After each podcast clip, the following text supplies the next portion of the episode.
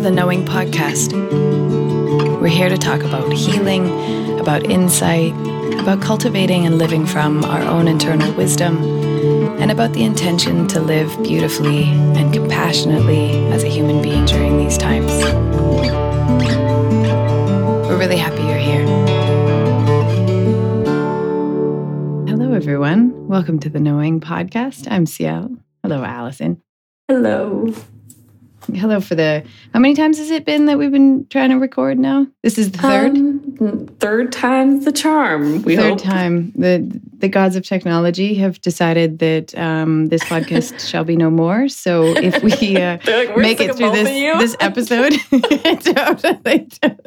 it's been really like quite bizarre. I mean we're on satellite internet so of course you know i'm, I'm fairly used to like internet issues but all of a sudden we just keep having dropped calls and stuff. So this is the third day we've been trying to record. Um, so if you're hearing this, we have been it's successful. A so yes, it is a miracle. how's, how's your side of the world there? Uh, it's it's good. Um, yeah, it's tricky because it's like there seems to be this like relentless onslaught of just like terrible news. And I have oh, to be really? honest, I'm a little bit of, uh, in an avoidance mode. Um, mm. It's just like I I don't want to run away from the pain, but I also mm-hmm. and I don't want to bypass it, but I also it, it's like I it's so much and it's constant mm-hmm. and it's mm-hmm. I don't know. I just, I don't know what to, I don't know how to be present with it really. Mm-hmm. Well, and I mean, each of our emotional experiences ask of us to do something, right? Like emotions have a desire. The energetic, you know, backing of emotions have a desire. Anger wants us to take action, establish boundaries, you know, react or respond in in a in an outward kind of way generally right? It wants us to do something. Sadness wants us to grieve and and and grieving generally is is best uh, accommodated and processed with a group right? Mm. and so right now where we're like not having contact with people we really are not able i mean i know you know people are move into protest and stuff to to move anger out you know but it's it doesn't generally i think satisfy the need for authentic anger expression because the feedback is not there right? It's like okay i'm putting my anger out but i'm not getting change right? That that's what it yes. wants. That's what we want when we're in that in that state. And so I, I mean i i don't think it's avoidance or um bypassing to actually recognize like is this a situation a circumstance in which a functional experience is actually even possible right mm-hmm. and and not that we can say okay well i'm not going to have this emotional experience but maybe i'll add in there too uh, and i think you and i have talked about this quite a bit allison that if you look at the history of human species for 250,000 years, we took in a very small amount of data, a very small amount of information, awareness about, you know, the rest of the world. And I'm not advocating for a return to that, but we have to be, I think, sensitive and kind to our biology in that, like, our brains are not particularly well constructed for taking in this much information and then not being able to do something about it a lot of the mm-hmm. time, right? Like, what are you going to do about everyone around the world who's suffering who you are now made cognizant of right? Like right. that's a very challenging experience. I'm not saying we can't do it but i think we do need to be aware of like okay how am i working with my emotions in a functional manner how am I taking in a, an amount of information that feels right for me? And that's got to be different for every person, right? Based mm-hmm. on their biology and, and mm-hmm. neurobiology mm-hmm. and just makeup, right?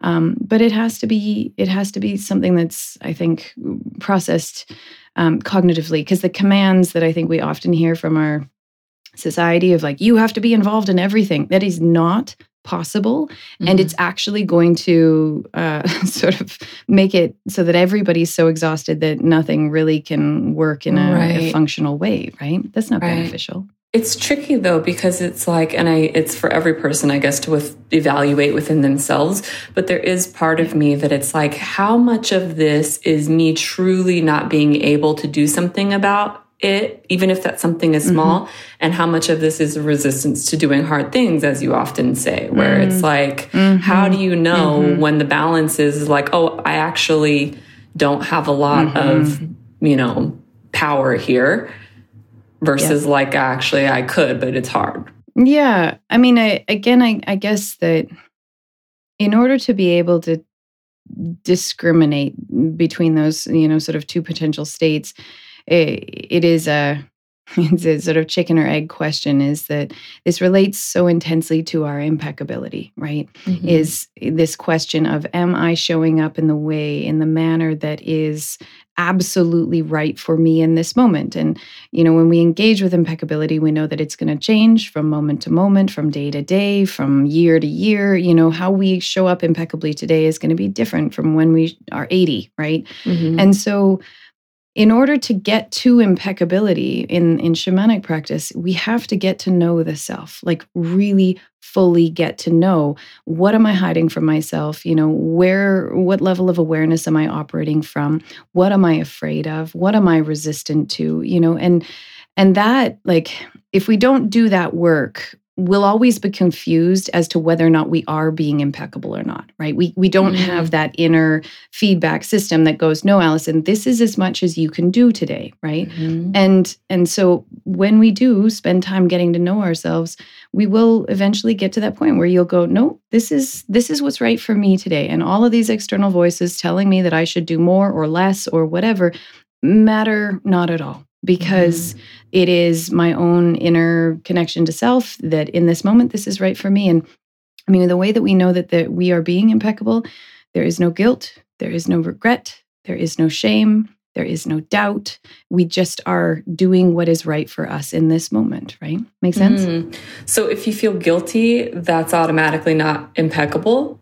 It depends on if you can actually find a specific target that was um, of, uh, in your behavior that is worthy of you making amends for. If that is actually the case, if, if you can find something that you did where you're like, I really messed that up and now I need to make amends for it, guilt is absolutely functional and super beneficial, right? It it's necessary. But if it's just like paralyzing guilt where you can't do anything about it. You actually, because again, guilt wants you to do something.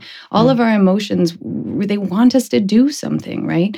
And so if we're not doing something, then we we can be damn well sure that we've engaged with a toxic form of that emotion, right? Mm. And so yeah. it's it's not it's not a it's not a functional process anymore. It's something that is like is stuck or or hasn't hasn't been able to process well. Yes. So I think that, you know, often when people are trying to figure out if they're doing the right thing in the world, we naturally, um, and I think just habitually look outside of ourselves for guidance, right?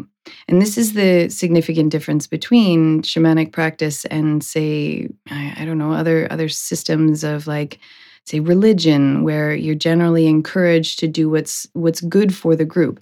Um, perhaps shamanic practitioners and especially tricksters are often accused of being antisocial because we're like no it is it is your process and how you relate to yourself that is the most fundamental. This doesn't mean that we don't pay attention to the impact that we have in the larger sphere but it's this idea that if you're just emphasizing what other people think of your behavior or what you think you should be doing based on what other people are doing, you're never actually going to be filling the Allison size hole in the ecosystem that is waiting for you to do what your gifts are kind of programmed to do, right? Mm-hmm. Does that mm-hmm. make sense? It does. And I actually feel like a, a little synchronicity. I'm I'm on this um what the what is the John Welwood book you had me get um, oh, um, Path of Awakening is that the, the yes, the, the Psychology yeah. of Awakening, right? Psychology of Awakening. Um, yes. So I'm on so that. Good. Yeah. It's so good. And I feel like this is kind of like coinciding with what you're saying, which is essentially him talking about the personality as path and using the personality as a tool for awakening, enlightenment, what have you. Mm-hmm. Um, but the thing that it makes me curious, and it's something that I feel like you've also kind of shared with me from a shamanic lens, which is that it's like every shadow aspect has a gift with it and so when we go do soul retrievals things like that it's um yeah. where we're also bringing back gifts and i'm really curious like there's like the big shadow stuff like guilt anger and things like that but i find like i'm curious about the gifts of the little shadow stuff like scarcity that one's been coming up for me a lot um mm. and you know, like just like little like people pleasing, nagging fear, that kind of stuff that it's like, okay, if we are to say that our demons really aren't demons, um, what what do you think are kind of like the gifts that go with what, if that makes sense? Mm. So it, I find it interesting um, that you would place uh, any sort of projections related to scarcity in the in the small group quite honestly mm. like i'm i would think of those as i mean fundamentally all of our projections all of our disowned self when you when you follow the sort of roots of of those patterns deep enough you come into contact with the core shame of our basic existence, right? And I mean, as is called original sin or whatever in, in, in different belief systems, this idea that like something is fundamentally wrong with me.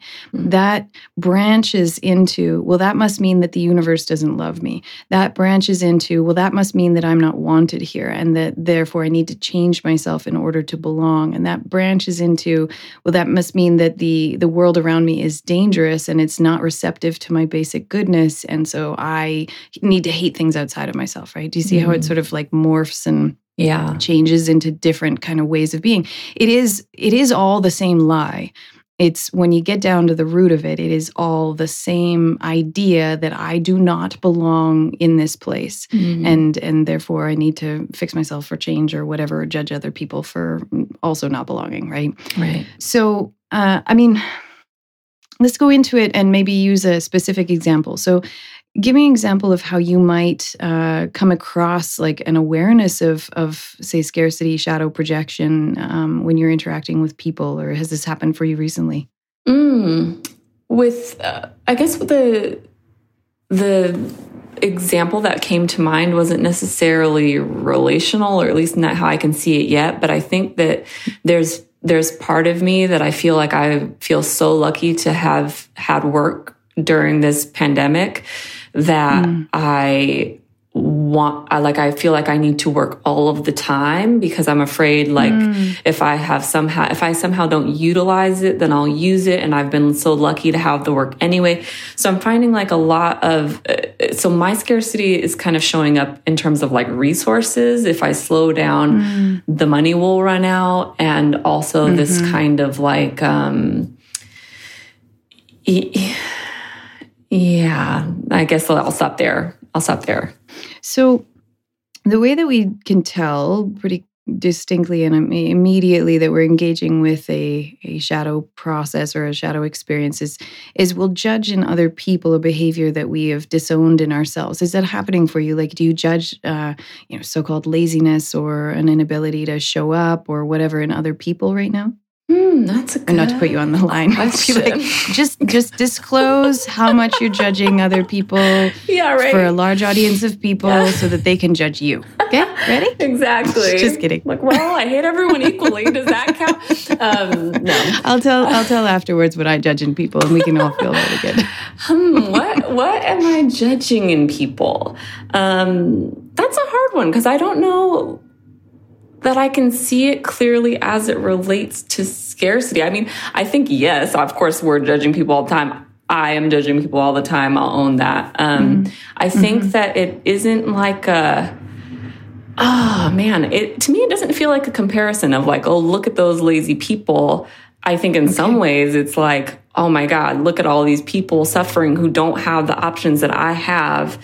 Um, right. So don't waste it. Like, don't squander it right. because it can go just like that. So it, it doesn't feel like right. judgment. It just feels like I I can really see the pain and, and I don't I, I want to avoid that and I I I don't know. I don't want to lose lose it, you know. Totally. And and that's all it's it is uh, a perfect set of clues in a sense to lead us to where the healing actually needs to happen you know? And it's an important question to ask when we're when we're you know wanting to work on ourselves or whatever we want to call this process um, come into greater clarity and awareness and, and alignment within our experience is you know asking these questions is is there judgment here? I mean there's there's going to be an immediate um, kind of awareness of yes or no and if there's not as in this circumstance, Allison, I don't think this actually has anything to do with scarcity. I think mm. it's a distraction for you where your brain is telling you that story because that's a kind of comfortable and familiar one of like, mm. oh, I'm not going to have enough money or or whatever I need to put pressure on myself. But it's it's like it's keeping you away from a, a, a more meaningful awareness of some other emotional state that you're more uncomfortable with. Mm. You're comfortable with scarcity, right? True. This is, you know, you and I were talking about, sorry, the, right? But you and I were talking about that um, post you put up about internalized capitalism, right? Do you still yes. have it? I, sorry, I should have asked you before, but. Let me see if I can find it um, and also not disrupt our connection. So I'm going to try to look mm. on my iPad. Um, okay. Because it, you know, I, I do think that it's really important to look at the programming that we all received in a Western civilization around, you know, I, ideas on how to judge ourselves or how to show up in the world, how to work, how to value ourselves, right? And mm-hmm. and yes, a lot of them emerged from capitalism. And that that post that you had, you know, had a fairly um, concise outline of them, but I think it's really important to ask and recognize that all of our behaviors have a benefit. Otherwise, we wouldn't do them, yes. right? And usually the benefit is that we get to avoid something that we are more uncomfortable with, mm-hmm. right? So we say, "Oh, okay, I get to feel scarcity." Well, that's familiar. You know, it's it seems like a really bad thing, but if you keep chasing down the scarcity rabbit hole and go, "Oh, I'm going to find something down here that's meaningful." I don't think that that's the the terrain you want to explore actually. I mean, if I was working with a client, I'd say, well, okay, let's look at these other things. Like you brought up guilt, mm-hmm. you brought up a sense of like, that maybe you you owe something or like that you have something that other people don't have right? And mm. that's probably far more uncomfortable than feeling a state of scarcity and going work work work work work work work right? Does right. that make sense it does make sense. I i also found the the post if we want to oh good. will you read it? Yes. So i found this from facebook. I can't credit who is the originator unfortunately. Um, so it says internalized capitalism looks like feeling guilty for resting check. your self worth mm-hmm. is largely based on doing well in your career, check. Um, mm-hmm. placing productivity before health, believing that hard work equals equals happiness, um, mm-hmm. feeling lazy even when you're experiencing pain, trauma, or adversity. Check for me there. Mm-hmm. And using busyness as a way to avoid your needs. Yeah. And I mean, all of that is true. Absolutely. And all of those things can be programmed into us. But just because I am provocative and I play this role, you know, what does capitalism give us? Because that is, you know, framing it as, oh, we are somehow having to subscribe to this system and all it does is make us feel bad about ourselves. But it also, if we wouldn't do it if it doesn't give us something, what does it give us? Um, why I like the, you're making me have an argument for capitalism. rude. totally. okay. Yeah. um, it's like, hey, I'd like you to argue on the on behalf of white supremacy, please, and go. Tell me why it works. Sorry. Oh my god. But it really like capitalism. Uh, we don't engage in something unless it gives us something that you know we do want and generally that's an unconscious thing that we want right mm-hmm. so i mean by bringing it into consciousness then we can find alternate ways of satisfying that need but if we don't recognize what need is actually being satisfied we will say oh i look at i'm this, this this system's doing this thing to me and and we'll put energy into hating the system and resisting it and not ever finding a solution out of it mm-hmm. right? is that Makes sense to you? It does, but it's kind of like, do we want it or is that conditioning? So it's like there are things. Okay, so if I was mm. going to make an argument for capitalism, yeah, it, it, would be that it's like, okay, theoretically, um, it gives you individuality. You could supposedly like, you know, rags to riches, pull yourself up from the bootstraps and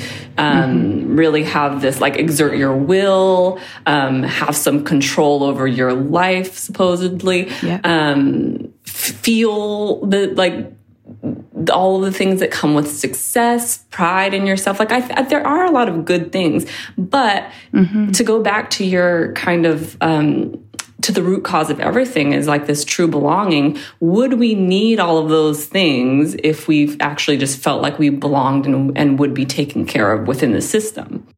Well, but uh, yeah, I mean, and that's a pretty in depth existential question, you know, that I, again, I don't think that as a species we have, and I might get shot somewhere for saying this, I don't think that we have fundamentally fucked up anything by going down the path of of capitalism. Mm. I hmm. don't. I think that what you just spoke of in terms of what it offers us in individual awareness and insight and and you know understanding our role and and our individual experience far more fully than, you know, historical systems did where you were held by your society. It's it's not nearly as as challenging as an individual, you know, or it wasn't before when you had that greater sense of cohesion and stuff. And now in this hyper individualistic world, you know, we're kind of thrown out on our own and we can say, well, this is wrong and bad. But I do think that there's a, an immense spiritual and soul process at hand here where we're being asked to really grow up, quite honestly, and mm. say, okay, so how am I going to show up in my life? Because you know, if we say, well, internalized capitalism does that to us, it tells us those messages, you know, of like, if you rest, you're bad. Well, why are you listening? Right? You don't have to listen. We we actually don't have to say yes to an external voice that says this is what your value is. If we have, you know, developed a, a certain amount of awareness and we're committed to the process of of truly waking up, right? Mm. So the the pressure and this is you know a shared perspective that comes from many traditions is that we don't do something unless we have to unless there's pressure and discomfort and you know it's like this sense of like okay finally i'm going to do this right? And and maybe the the pressure of this capitalistic system on our sense of self will force us into uh, spiritual warriorship and really showing up in a different way. Whereas before we weren't really called to it in the same way. Mm. does that make sense to you? It does. I'm just curious like the how. Well, so that's the the the other aspect I think of the investigation is saying, okay, so what are the needs if you're working like this and you're, you know, f- placing this sense of worth on how hard you work or your success in your career, mm. what are you looking for? Mm. Well, I think in in some ways material security, like it's just like am mm-hmm. I going to be alive? Um that's a that's an interesting question. it's, an interesting question. What are we looking for? No, no, the question of am I going to be alive? Oh. I mean, if it's, you know, if you're looking at it as like material success equals being alive, this is one of the things that capitalism gives us that as a species we love is that it allows us to not deal with existential questions. Mm. It gives us a false sense of security, a false sense of control yes. with like life's basic realities, right? Mm. We are not forced to reckon with the fact that we will die probably sooner than we realize. We will get sick, you know, everything will fall away. Mm-hmm. And that's what capitalism, that's why we built it is because it came out of traumatized people. It came out of people who were, you know, emerging out of the dark ages and and not able to think positively or or with gratitude towards life. And so they they created a system that was all about creating a false sense of control. Yes. Right? And so it makes it so we never have to deal with the first noble truth, or we think we don't have to deal with it. It chases us every moment of every day as this, you know, ubiquitous anxiety that informs our, our way of being in the world right now, right? And that, I mean, even that you would say that, Allison, is is it's it looks look look at how intensely linked the sense of how much money I make and will that equate to me not dying or, you mm. know, like somehow having perfect safety in the world, right? Right. Does that make sense to you? It does. And it's like, I, I think that in some ways, Buddhism has led me to realize that that's actually what I'm trying to protect against, but I still don't know how to get off the train. so it's like, I see I'm on the train and I can't get off yeah. of it. And, and I think that there's, um, I think it's like, you know, even if you are at the point where it's like, okay, I recognize at one point I'm going to die, everybody around me is going to die. I think that there mm-hmm. is something about like, but I don't want to contribute to the likelihood of that being soon. And, and that mm-hmm. would be by me somehow being, um, faulty, you know? Yeah. But I think that you're, by skipping to okay yeah i'm i know i'll die but here i want to figure out how to maybe prevent that from happening or control my circumstances. The the gift and the absolute perfection of the teaching of death hasn't been given the space that i mean in the shamanic tradition we say that it deserves it is our best friend. Our most important medicine is the fact that we think perhaps in 10 minutes i'm going to die Mm. And so, is this thing that I'm doing right now the thing that I want to be doing at the last minute before I pass away? Mm. And if we let that really integrate itself as a practice, and, and I mean, this is what capitalism is it's a death denying system. And it tries to avoid the existential realities of life. And thus, nobody's ever happy right? Because we're chasing happiness rather than realizing that it requires first this reckoning with the realities of existence. And and I mean this is one of the things I love about shamanic practice is that it doesn't run away from stuff, right? It doesn't try to distract or avoid or or give outs, you know, oh, you're going to if you do this, then you're going to feel better, right? It's like, nah, feel shit. Feel like shit right now. You know, mm-hmm. let it sink in fully that this is the reality of our existence. And and from that generally emerges a sense of gratitude. If we really let ourselves bathe in that awareness, there's this sense of, are you okay right now? Right. Mm-hmm. And that is a sane and very functional way within which uh, to, or from which to then step into, okay, what do I need to do next? You know, what what is what is the sort of next step in my process? I mean, you were talking about in your process as a business and like getting a studio and stuff. Like that's a beautiful step. But if it's informed by the fear and panic and avoidance of capitalism, mm-hmm. it's going to have fear and avoidance and, and, panic as, as an outcome, mm-hmm. right? Is that even we can get what we want and we still feel panicked, right? right? So until we change the informing energy, which is it has to be presence and gratitude and impeccability in order to get something different, right? Mm. You can as as I know I've said to you and I've probably said on the podcast before, it is not so much what we do, but why we do it and the informing energy that we take into the actions we take in the world that really determines our path. You can go get a studio with fear and panic and you're going to have more fear and panic in right. your life. But if you take the time to actually sit with the reality that everyone you love is going to die and you are going to die and death is imminent. You know, it, it mm. like I say, I know it's a horrible thing to say, but it is true. It will happen so much sooner than you want it to. Yes. And and that informs decent, basic, decent human behavior when we realize that, you know, like if you look at your partner and think, what if he died in a week, right? You will treat him so differently than if you take for granted that he's always going to be there. Mm. Really true. It changes us. But it, so, okay, so here's my question about that because I feel like when I even sit with that for like a second of, okay, if I were to die today, am I doing the thing that I would be happy with? I think that a lot of the things that we do on our day to day would be like, no, do I want to like plunge my toilet in the last 10 minutes of my life? This, I fuck that, don't. fuck this. I don't want exactly. So I'm like, no, I don't want to do any of this in the last 10 minutes no. of my life. But also, mm-hmm. it's kind of like using that as a tool of like meeting people with love but then there's like that paradox of like but sometimes you do still have to to do unpleasant things and i think that there is a tendency at least for me that it's like i already talk myself out of uh, you know uh, expressing my needs in some ways. And so it's mm. like, if I'm like, well, they're going to die in 10 minutes, I definitely don't want to burden them with the stuff that I want, you know? See, and uh, I don't, I guess I don't experience that personally, that um, the awareness of, of the finite quality of our existence here and, and, you know, how temporal everybody's existence is, I think it makes me feel more honest, more forthright, but mm-hmm. having that forthrightness as informed by love is possible, right?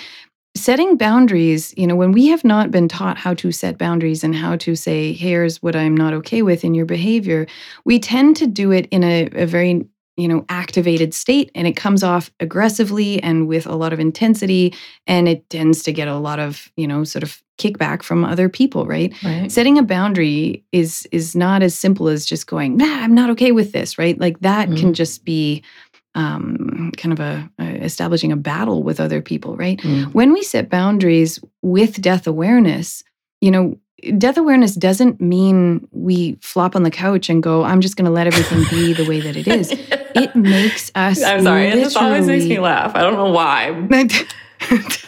Uh, because I never flop on the couch. I, maybe I use that always as a like reference because I'm like I don't even know what that would no, like. No, but, I mean, like for some reason, whenever like there's like an, a lot of explicit talk about death, and in this context, it's like I don't know if it's a nervous laughter or what, but it's like oh, oh, you're laughing about that, humor. about me on the couch. No, that it's just like oh. it's so dark to just like you're gonna die, everyone's gonna die, we're all gonna die. It's and like a Monty Python really Yes, it's like I'm trying to like not laugh because I don't want to seem like an insane person, but it just, it's okay. You're totally welcome to laugh my my son, I, don't. I think Brent was listening to something about um, skit comedy, and uh, they had this the little bit of Monty Python from the the Holy Grail, where they're like doing the thing. They're walking through a medieval village with a cart, going, "Bring out your dead! Bring out your dead!"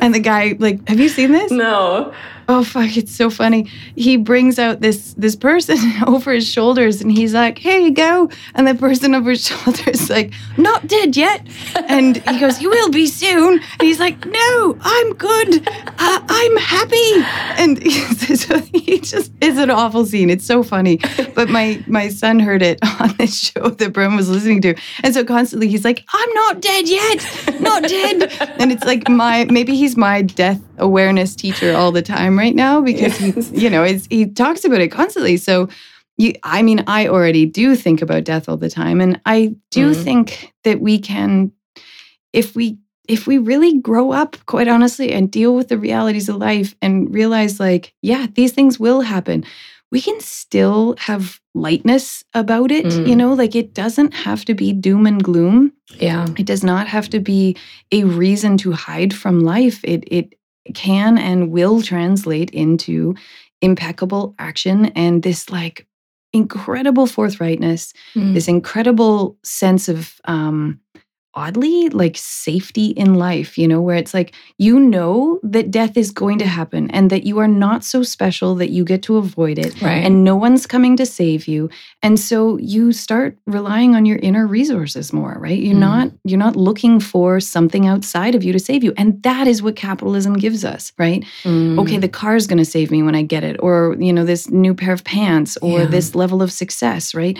It is our external savior. And that's what we do when we have have not reckoned with existential truths is we try to find something outside of ourselves that's going to make it better. Right? Mm, yes. There's this really incredible article, I think, on the Atlantic or something, and it's talking about James Baldwin and Buddhism and, and death. And it was basically like the cause of white supremacy of everything is having a death averse culture. And that if people were willing to look at their own death, there would be no racism. And I thought that was fascinating. Yes there would be like eh, there would be happiness you know like real happiness. We cannot live without an awareness of death like fully live. You you cannot actually give eh, you know the fullness of your whole being while you're still trying to eh, avoid the this inevitable aspect of existence right? Mm.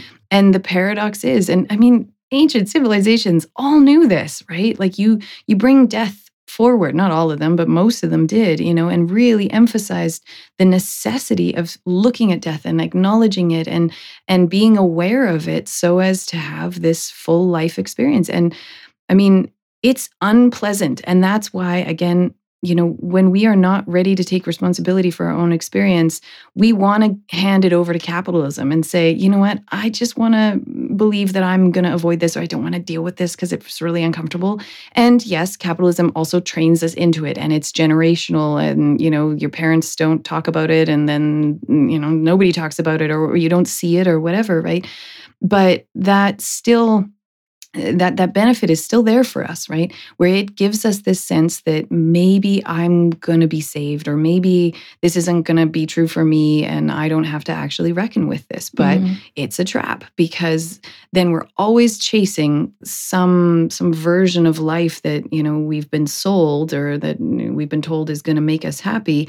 And we can never be satisfied unless we are aware of the temporal nature of our existence. Right uh, there's so it's go ahead. It, there's just so many layers, and because it's like as you say that, I think about um, you know immigrant families or certainly with black families there is this kind of like really common idea which is that you have to be twice as good to get whatever everybody else is getting and and that's not untrue um, but it is mm. kind of like a really Im- it's an it's it's really challenging to actually put what you're saying into practice when there are things in the world we live in that it's kind of, I think we talked about this a little bit before where it's like, you know, just because mm-hmm. you're paranoid doesn't mean people aren't out to get you type of thing. So I think that it's like, yes, how to relinquish like this victimhood and how to feel like you truly belong and feel that you're safe. But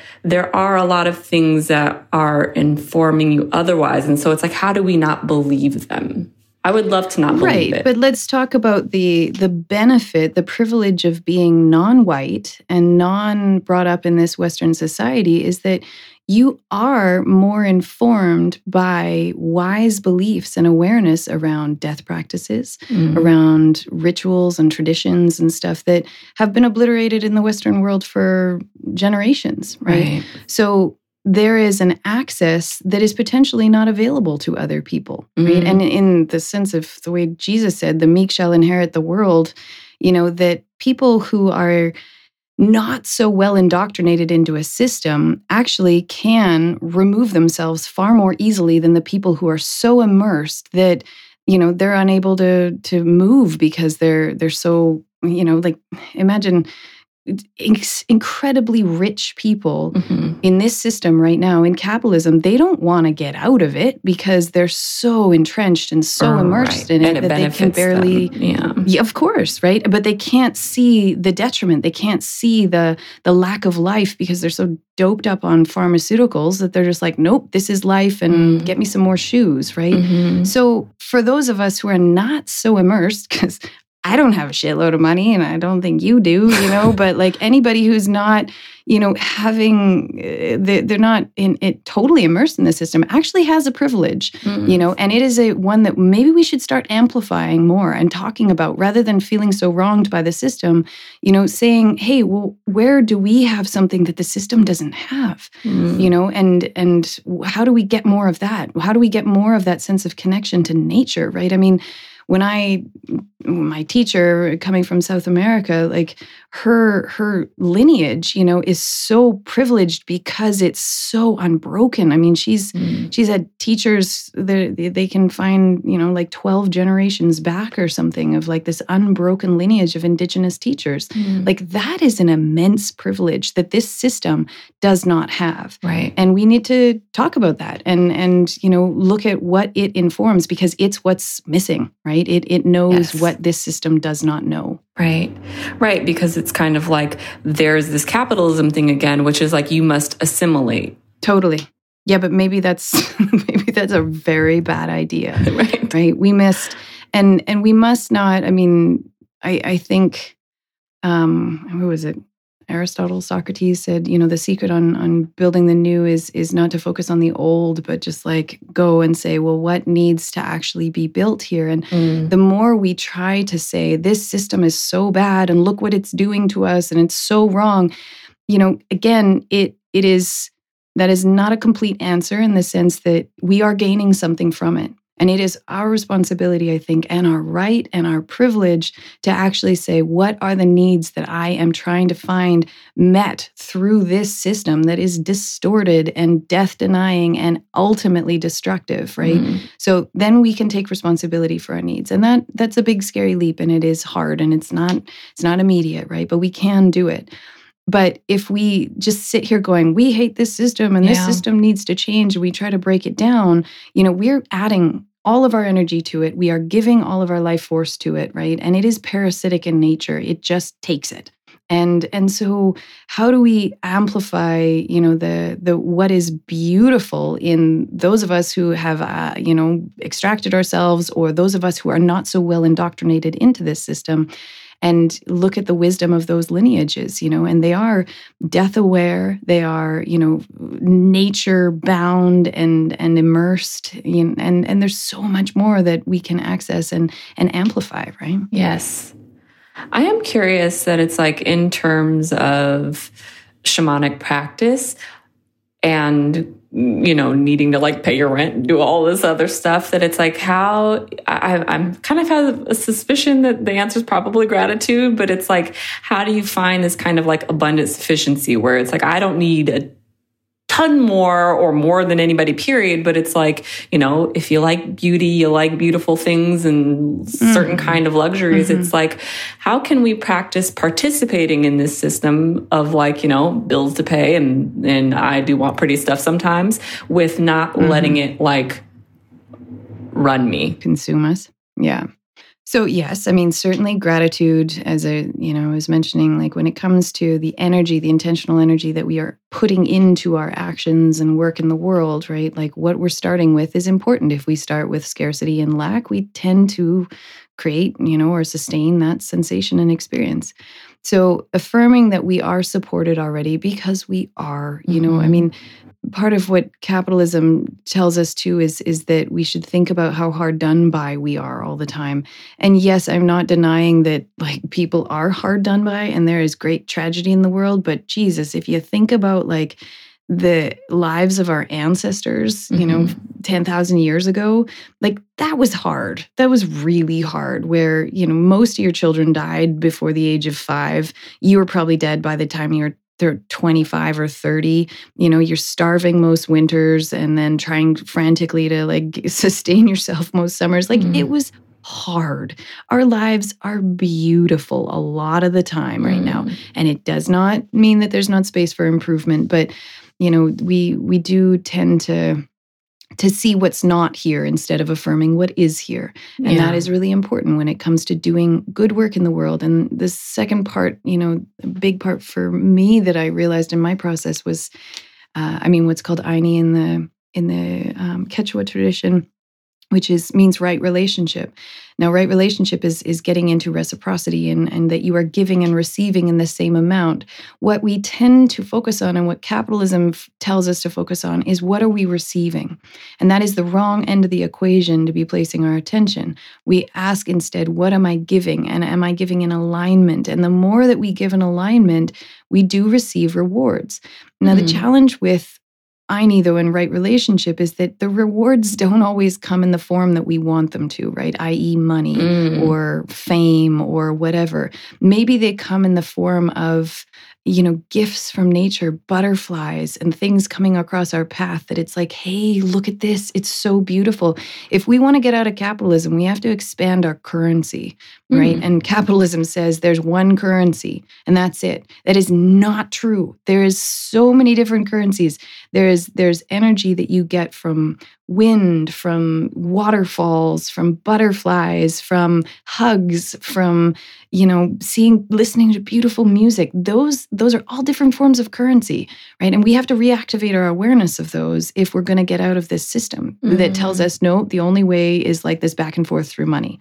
Okay? Now, I'm not discrediting though that like money is important and there is a very sacred practice that I think people need to take on. I needed to take on in order to have a good relationship with money around what is my relationship with money? Do I treat it like a currency that I welcome and that I have good relationship with, right? Mm-hmm. Just like the other currencies. I'm not saying once we have lots of awareness of butterflies that we're not going to care about having money, right? we still will care about it. But like what is your relationship with it? Yeah. Right? It's it's it's like you know my issues with organized religion when they when they take this form and they say hey human beings you are basically bad. There's something wrong with you. Come here. We'll save you Mhm. right? But there's you're always bad. You can never actually get beyond that. And like Right. what? Like how does how does that make any sense? And how do we get bought into this system? And capitalism does that too. It says you know come over here. The only currency is money but you're never going to be happy. You're never actually going to be satisfied with how much money you have. So it's Yeah. like this this parasitic experience right? Mm. Yes. I mean that that is a tricky one and it is probably also tied to maybe eh, religion or organized religion which is like Yeah. for me my relationship with money is that I trust I will have enough but like not a penny more because mm. you know god forbid I take more than what I need it would s- theoretically take away from somebody else. And so I find myself where it's like, oh yeah, money comes in, but do I ever feel like, oh, I, I can exhale because, you know, I have more than enough? No, I, I don't think I ever feel that Right. way. So it it's you're gonna find a wound in there, Allison, which will again, you know, if we trace the roots, it's it always goes back to this sense of like, am I okay to be who I am and want what I want? And Mhm. you know, and and even asking that question, people often say to me, "Well, you know, there's people who are in the world and they're taking and and you know not living in any sort of semblance of integrity, and and they're asking like, well, I want to want what I want and stuff." And I just don't think that the it's the same circumstances as when that question is applied or engaged with on a spiritual journey, right? Mhm. that we're not going to just as you say you're not going to just let yourself say i want all these things and i'm going to take it from other people the the reality for most people is that it goes to the other side where you don't let yourself receive things at all Yes. because you know you're pretty aware of the suffering in the world right and you don't want to contribute to that in some way i i said to a client years ago you know that if you look at um kind of what what our system is right now. We have we have cancer cells and cancer cells within a body are cells that have forgotten that they're part of the system and they're doing whatever the fuck they want and they're Mm. replicating like crazy and taking all the resources and dumping all the garbage and toxins into the system because they have forgotten that they are part of a larger body and there are so many human beings in the world who are in that state of mind they've forgotten that they they don't connect that there there's no sense of of relationship with them in the world or very minimal right now then there's the rest of the body who are kind of going oh okay maybe i won't want so much because those cancer cells are taking so much right? And and we look at them and go why can't you change your behavior? But the, the biological reality of a cancer cell is the cancer cell is is afraid and it's forgotten that it's part of a system because it's been living in toxicity. And so it it switches into a like a primordial kind of uh, rep- reproduction mechanism that again it just tells the cell like you are not part of a body do what you need to do get what you need to get done this is not a safe environment go go go go go go go it's what our like ancestral cells did in anaerobic you know very low or very hostile environments uh, historically does this make sense to you It does. It's like this is like the Wetiko virus in cellular Totally. form. Yeah. Yeah. I mean, the the basis of capitalism is trauma. The basis of cancer is is cellular trauma in a sense where the, Mm. the cell has suffered some sort of shock generally or just like a, a consistent toxicity enough so that it switches into anaerobic um, uh, meta- metabolic functions, right? Instead of aerobic metabolic functions. Again, that's what you think about way, way, way back billions of years on the planet um, it was actually beneficial for cells to be able to switch to an anaerobic s- sort of uh, reproduction cycle because there was not enough oxygen on the planet, right? And so a cancer cell is a cell that's scared shitless and it's like, fuck it, I'm gonna act like I'm not part of this body that actually is beneficial for me to, you know, be connected to, but I've totally forgotten and I'm just gonna do my own thing, right? And that's human beings have done that too. And and there's a ton of us on the planet that have forgotten that out of trauma, out of a sense of of not feeling like we belong, right? And Mhm. that's the Wetiko virus and the cannibalism that emerges, right? But now, cancer, I do believe, can heal uh, and I'm not saying I believe that everyone can heal of cancer or that there's some sort of miraculous cure, because I'm pretty sure they put you in jail if you claim that. So no one listening assume that I'm saying that I know how to cure cancer. Okay, right. don't tell anyone. But uh, when you know the the rest of the cells in the body say, "We're not okay with this," and we're not okay with this energetic sort of um, agreement that's been established. You take all the resources, and we kind of take all your garbage, right? And they start you know, cleaning up or doing things differently or activating and mobilizing the lymphatic system and get some attention on the cancer cells and go, wait a second, this is not okay. But spontaneous remission of cancer is not, it's not an aggressive kind of chemotherapy style attack on cancer. It's not a fuck you cancer kind of action. I really disagree with that statement of saying fuck cancer. Cancer is, is a survival mechanism, mm. as an aside. But um, the system can spontaneously re- heal from cancer when the rest of the system remembers what what is true right? It remembers its belonging. It remembers its sense of connection and sense of uh, divinity and you know allows uh, for the the receiving of resources and and steps into its its own sort of um, i mean faith. My professor at, at school who was a, a, surgeon and he studied um, spontaneous remissions and he said the thing that happens in people is they all of a sudden remember because of death you know they're facing mm. death and they go oh my god i need to be me.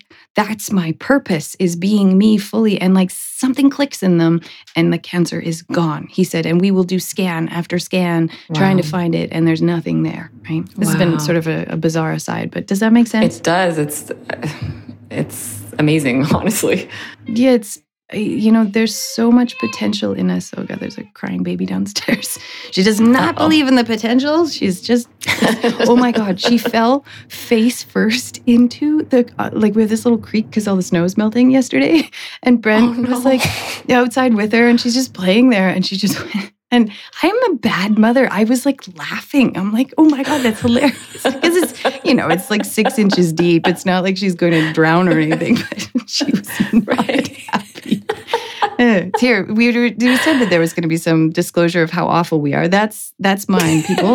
is that when my children hurt themselves, I tend I to just laugh, laugh a little bit. totally. oh my uh, god, so so bad. So so does this does this help at all in terms of like, you know, making decisions, capitalism or relationship to money? I mean, this is a pretty big conversation.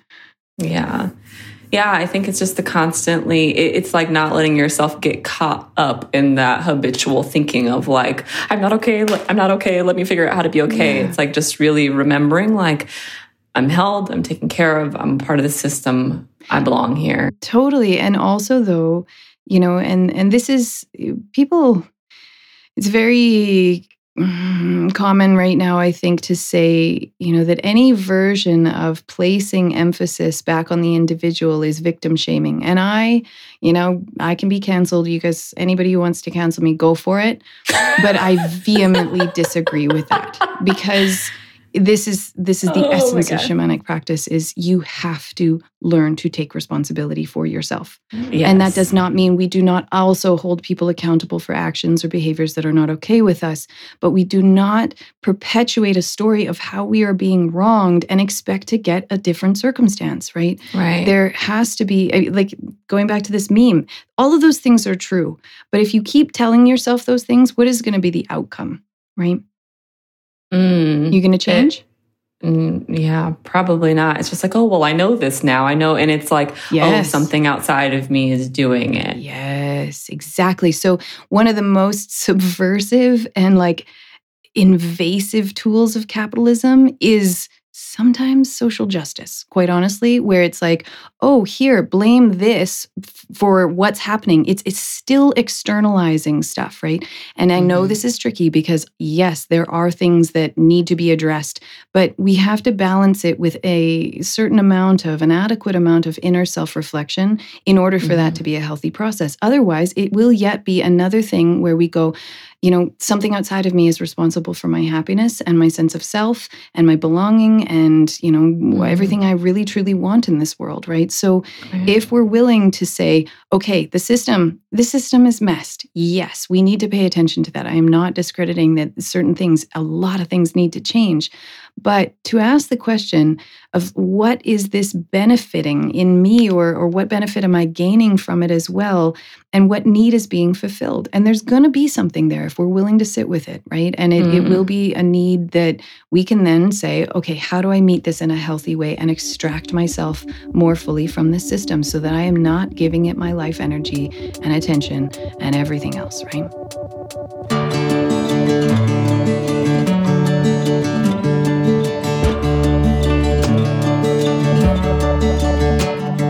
The Knowing is an Entelechy production and was recorded and produced on the traditional unceded territory of the Northern Secwepemc people. All music, editing, and production by Brent Morton at Bell Tower Audio. May our hearts and minds remain open. May we meet this day with equanimity and compassion. And may we remember our belonging to this earth, to each other, and to all that is.